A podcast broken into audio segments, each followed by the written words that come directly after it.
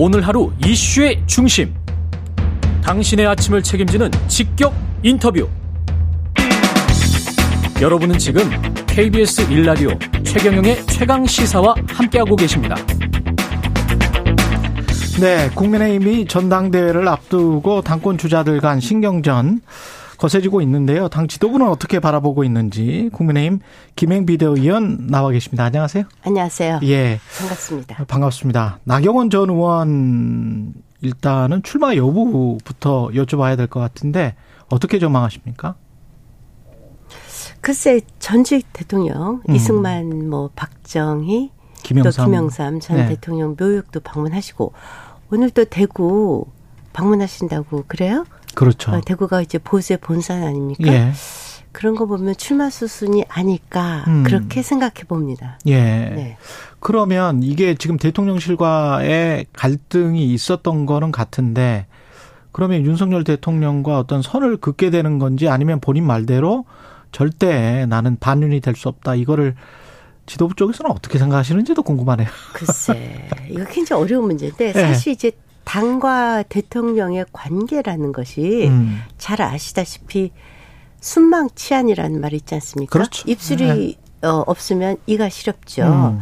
당은 사실 입술 같은 역할을 해요. 음. 안 그러면 이제 대통령이 입, 이 치아 그렇죠. 같은 역할인데 예. 치아가 시렵겠죠. 네, 예. 그래서 이제 당이라는 것이 이제 정치의 전면에 쓰는 그런 음. 기구 아닙니까? 예. 그런 조직인데 그래서 이제 어, 당 대표와 대통령과의 관계는 아무리 강조해도 지나치지 않는 만큼 중요해요. 음. 굉장히 밀착되어지만 되고 예. 그런 마련에서 아마 그 나전 의원께서 출마하신다면 음. 윤석열 대통령에 대한 음. 그 애정은 계속 표현할 수뿐이 없지 않을까. 애정은 계속, 계속 표현할 것이다. 예. 당원들의 그 선택을 받을 수가 없거든요. 예. 네. 그 방향성은 그쪽으로 갈 수밖에 없을 것이다. 네네. 그러나 장재훈 의원에 대해서는 그 전에 보면 제2의 진박 간별서다 이렇게 하면서 몰아붙였단 말이죠. 그러면 대통령과 이른바 이제 장재원 의원처럼 이른바 친윤 윤핵관으로 불렸던 사람들과는 어떤 분리 대응하겠다. 본인이. 그렇죠. 좀 분리 대응하겠다. 그런 네. 의미인데 네. 글쎄 친박 간별사 이전에 그런 적이 있었어요. 그렇죠. 친박 예. 간별사 뭐뭐 반박 뭐 아 참 어려웠던 시기인데 예. 그때 우리 반성해야 돼요. 예. 그러고 나서 저희가 결국 그것이 탄핵으로까지 이루어지고 또 그 후로 3년패 했어요, 총선에. 음. 굉장히 뼈 아팠던 경험이죠. 그래서 여하튼 간에 그 이렇게 친박 간별사다 또는 뭐 반대로 그래서 이제 그 정진석 비대위원장께서도 그 주말에 경고했죠. 이런 식의 표현 쓰지 마라. 라고 음. 아주 강하게 경고했죠. 오히려 국민들에게 뭔가 권력에 취한 듯한 모습을 본인들만 정치하는 듯한 모습을 보여줄 수도 있다. 그런 생각일까요? 네, 뭐 그렇기도 하고 또 하나 네. 그렇게 강력 경고한 이유는 사실 대통령을 당무에 찾고 개입하는 것 같은 그런 식의 그 정치적 언사가 나오는 것은 음. 그 상당히 상당히 부적절하거든요. 음. 어 그래서 이제 그그 그 정신석 비대위원장도 대통령이 실제로 90%가 음. 경제 외교에만 신경 쓴다. 음. 그 사실 맞습니다. 저도 청와대에 근무하지 않았습니까? 예, 그랬죠. 대통령이 외교, 경제 그것이 정말 일상 업무의 대부분이라고 봐야 되고 그래서 예. 당은 더 확실히 신임할 수 있는 당 대표가 있어야 아. 당무가 안정적으로 그 이루어지죠. 그래서 대통령이 더 신임할 수 있는 그냥 아예 당을 맡길 수 있는 그런 사람이어야 한다. 사실 네. 이제 당 대표가 얼굴로 선거를 치른다? 그 얘기가 요즘 왜 나오는지 모르겠어요. 선거는 당대표 얼굴로 치르지 않습니다. 대통령 집권 여당 입장에서는 네, 집권 여당이거든. 야당은 당대표 얼굴로 치러요. 그렇겠습니다. 그렇지만 여당은 특히 내년도의 총선은 윤석열 정부에 대한 중간 평가입니다. 모든 정권이 대통령제는 네, 다 그렇죠. 대통령제는 다 그래요. 예. 지난번에 그 작년에 저희가 지방선거를 예. 완승하다시피 했었던 것은 음. 취임 후 불과 20, 20일 만에 치러진 선거거든요. 예. 그러니까 국민들이 밀어준 거죠. 그렇죠. 그때는 지지율이 50%가 네네. 넘었었고. 그 예. 예를 들자면 이인재 음. 우리 당의 고문 계세요. 음. 그분이 저한테 그 말씀하시더라고요. 이재명 찬스로 총선 이긴다고 착각하면 안 된다. 음. 올해 경제가 굉장히 나쁠 거다. 예. 이 경제를 극복하지 못하면 야당이 이긴다. 어. 어, 야당의 후보가 누가 나왔든 상관이 없다. 왜냐하면 늘 총선은 현재 집권 세력에 대한 평가다. 그래서 집권 세력이 약간 좀 불리하죠. 총선 네, 같은 네, 경우에 그래요. 중간 네. 중간 중간 평가적인 성격이 있기 그래서 때문에. 이제 저희가 그 경제를 살리는 것이 굉장히 중요하고 그런 아. 마련에서 지금 이번에 그 중동 UAE 그 방문해서 아랍에미레이트 음. 굉장히 성과가 좋지 않습니까? 음. 그렇게 올인했을 뿐이 없어요. 그리고 네. 제가 이 얘기 한번 드리고 싶어요. 저희 당의 그 이제 당 대표는 당직이기 때문에 사실 임기가 2년이긴 하지만 그것이 뭐 그 공무원하고 달라서 2년을 다 지키는 당 대표는 사실 굉장히 드물어요. 아, 왜냐하면 예. 선거에 지면 정치적 책임을 지고 물러나기도 하고 아, 뭐 이래야 되죠. 예. 저희 당이 유일하게 그 당 대표를 2년을 다 하신 세 분이 계십니다. 예. 한 분은 박근혜 음. 당 대표. 박근혜 당 대표는 워낙에 독특한 존재였었기 때문에 당연히 워낙에 강한 카리스마가 예. 있으셨지 않습니까? 선거 여왕이니까 2년을 예. 다 지키셨죠. 그다음에 황우여, 강재석 두 분입니다. 나머지는 그러네요. 전부 다 임기를 못 지키셨어요. 그러네요. 그래서 제가 황우여 대표께 여쭤봤어요. 어떻게 2년을 지켰냐. 어. 여기에 키가 있다고 보는데 그분이 그러세요. 첫째, 무조건 대통령을 도왔다. 아. 무조건. 예. 그것이 제일 중요한 거다. 음. 둘째, 나를 제외한 나머지 우리 당 소속의 국회의원들을 전부 다 스타로 만들려고 했었다. 네. 그리고 나는 존재감이 없었다. 그래서 내가 당대표를 하는 시기 동안은 사람들이 당대표가 누군지 모르더라.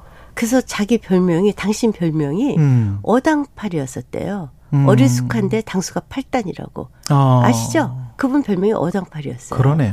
그래서 네. 그때가 요순 시대였었다. 요순 시대의 왕이 누군지 모르듯이 국민의 입장에서 네, 국민의 입장에서 네. 그때 황우여 당 대표인지 몰랐다. 그럼에도 불구하고 음. 네 번의 선거, 총선, 대선, 어, 지방선거를 보궐선거까지 다 이겼다. 그런 의미로 생각을 해본다면 김기현 의원이 그런 역할을 할 수 있을 것이다 또는 나경원 의원이 그런 역할을 할 수 있을 것이다 어떻게 생각하세요? 글쎄 저는 이제 특정인을 네. 두고 얘기를 할 수는 좀, 없지만 예. 예컨대 지금 뭐 당 대표 얼굴로 선거를 치른다?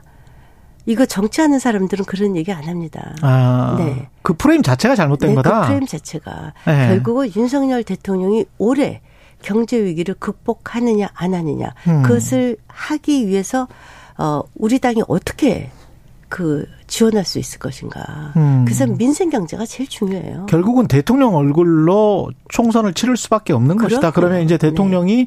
성공할 수 있도록 돕는 방법밖에 없다. 네. 이런 말씀하시는 네네. 거네. 그래서 지금 모든 후보들이 예. 그 유인심을 구애하고 네. 그렇게 했을 뿐이 없는 것이 아. 당원들이 그걸 알거든요. 당원들도 그렇게 생각한다. 그럼요. 예. 당원들은 저희 당의 당원이 100만 명 가까이 됐어요. 예. 엄청난 숫자입니다. 그렇죠. 근데 기억해 보세요. 어, 지난 그 당대표 선거 때 음. 이준석 당시 후보는 굉장히 미미한 존재였어요. 음. 누구와, 누구와 싸웠나? 그 나경원, 주호영, 삐까뻔쩍하는 분들하고 싸웠는데 이겼습니다. 그랬죠. 왜 이겼냐? 당원들이 전략적 사고를 하거든요. 음. 누구를 갖고 선거를 이길 수 있을 것인가. 예. 어떤 사람이 그때는 우리 당이 어떤 상황이었었냐 거의 보수가 괴멸된 상태였어요. 어. 그래서 새로운 리더십, 젊은 리더십이 필요했죠. 그래서 단계 필마로 혼자 카페에서 정말 인터넷으로 맞아요, 맞아요. 선거 치렀는데도 된 거예요. 당원들은 그렇게 현명합니다. 전략적으로 선택을 했고 그럼요. 지금도 아마 그렇게 할 것이다. 네, 그런 말씀. 상당히 전략적으로 누가 과연 윤석열 정부 성공에 네. 왜냐면 그래야 총선에 이기니까. 음. 저희 보세요. 지금 저희가 소수당이지 않습니까? 예. 여소야대. 예. 굉장히 어려워요. 그런. 법안 통과도 안 되고. 근데 그런 반론 차원에서 제가 네. 말씀을 드려보면 정진석 비대위원장은 아마 비슷한 이제 뉘앙스로 말씀하신 것 같아요. 대통령을 비판하면 제재하겠다 이렇게 이제 경고를 한 건데 그게 이제 쭉 지금 들어보니까 맥락이 그런 맥락이었구나. 네, 그 말씀이 좀 이게 약간 호도가 됐는데 네. 대통령 비난하지 여기가 무슨 북한입니까? 그 네. 그 얘기가 아니라 음. 대통령을 당의 경선에 끌어들이지 마라. 마라. 이 얘기예요. 근데 이제 아. 오도됐어요. 당 경선에 네. 당무 개입하는 것처럼 끌어들이지 마라. 김기현이든 나경원이든 누구든, 누구든 안철수든 네, 네, 네, 아 이제 그만해라. 음, 그만해라. 네. 왜냐면 본인들의 실력으로 대라.